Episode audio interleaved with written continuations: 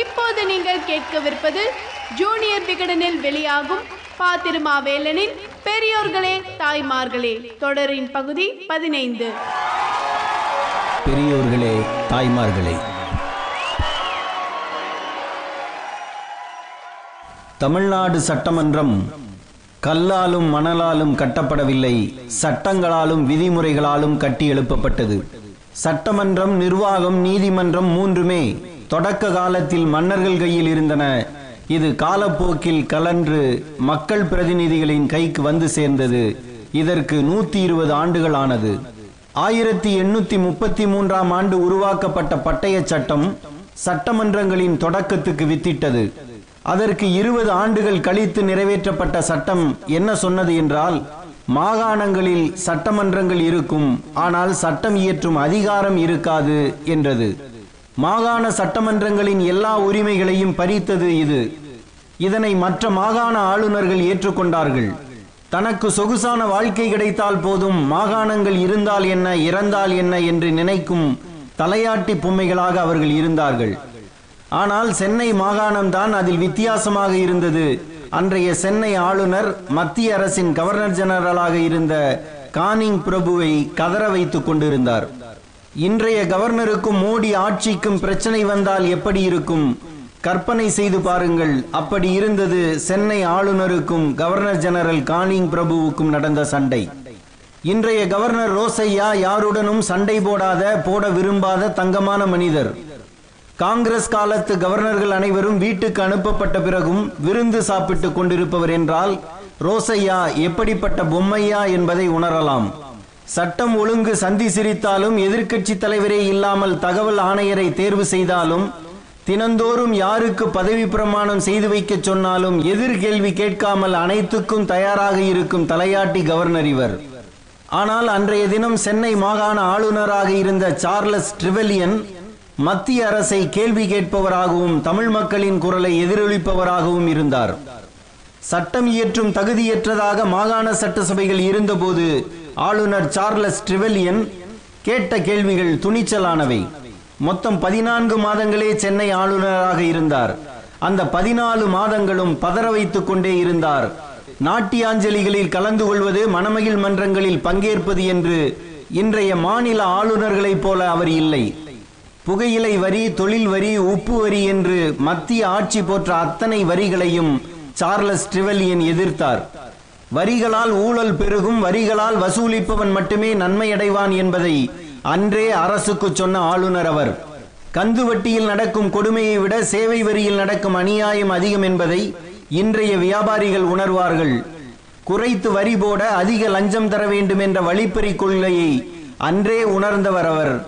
வரியை போடாதே அரசின் அநியாய செலவை குறை என்றார் ட்ரிவல்யன். உப்புக்கு வரி போட்டதை பிரிட்டிஷ் ஆட்சிக்கு எதிரான ஆயுதமாக பிற்காலத்தில் எழுப்பினார் காந்தி. ஆனால் உப்பு வரி போட்டதுமே எதிர்த்தவர் சென்னை ஆளுநர் ட்ரிவெல்யன் மாகாணங்களை கேட்காமல் வருமான வரி போட்டது தவறு என்றும் இவர் கொந்தளித்தார். இதையெல்லாம் பார்க்கும்போது மாநில சுயாட்சியின் தந்தையாகவே சார்லஸ் ட்ரிவெலியனை சொல்ல தோன்றுகிறது. இவை அனைத்தையும் ரகசியமாக செய்யவில்லை. பத்திரிகைகளுக்கும் தகவலாக தெரிவித்தார்.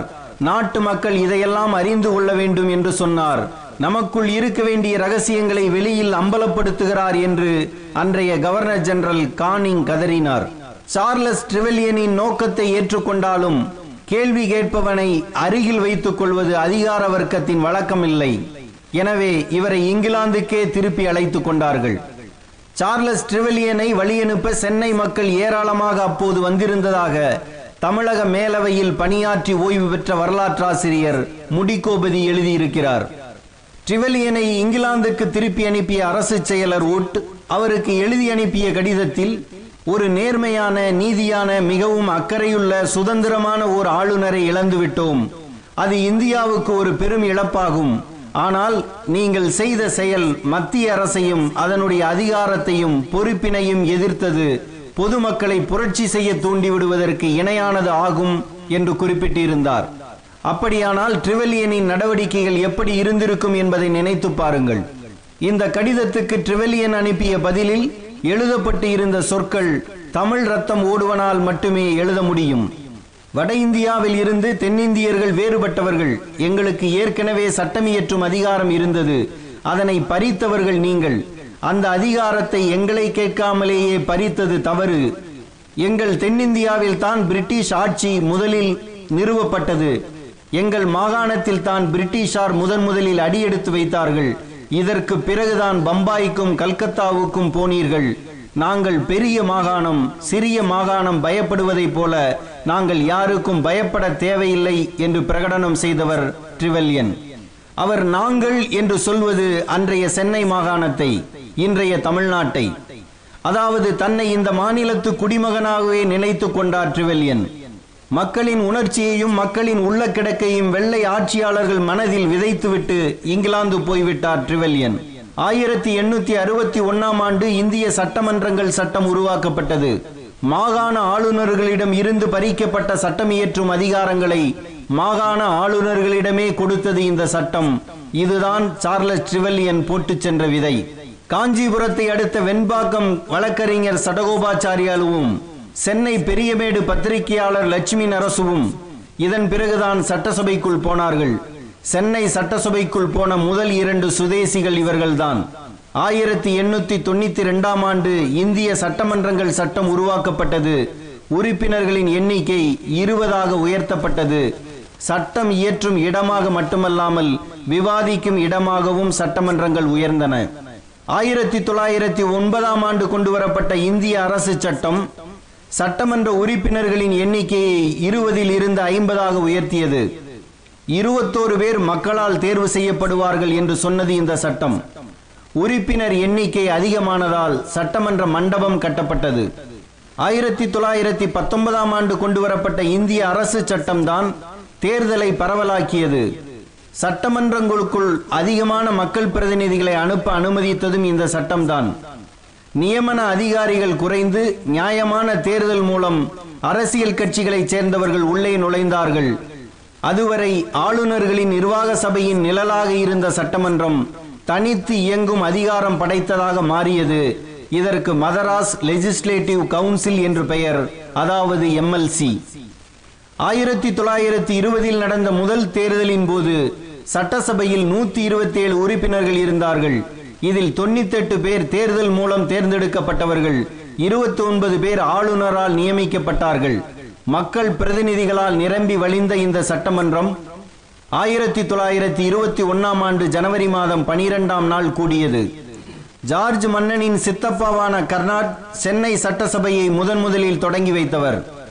இந்தியாவின் நெருங்கிய நண்பன் என்ற முறையில் பழைய தகராறுகளையும் கோபச் செயல்களையும் சம்பவங்களையும் மன்னித்து மறந்துவிடும்படி இந்தியர்களையும் ஆங்கிலேயர்களையும் வேண்டி கேட்டுக்கொள்கிறேன் என்று அவர் அப்போது பேசினார்.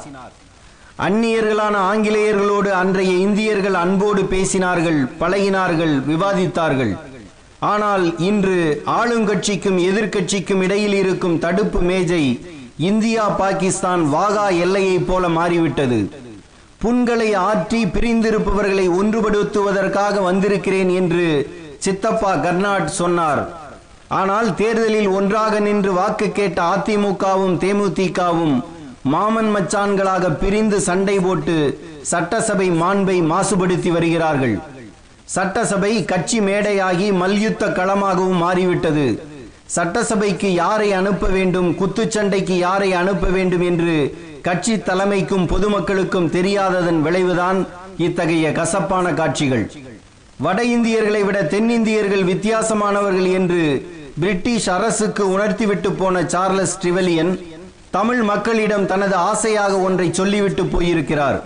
இன்று உங்களுக்கு அதிகாரம் இல்லை ஆனால் என்றாவது ஒரு நாள் அதிகாரம் வரும். சட்டசபைகளை நிர்வகிப்பதற்கு ஏற்றவாறு இந்தியர்கள் தங்களை தகுதிப்படுத்திக் கொள்ள வேண்டும் என்றார் ட்ரிவலியன்.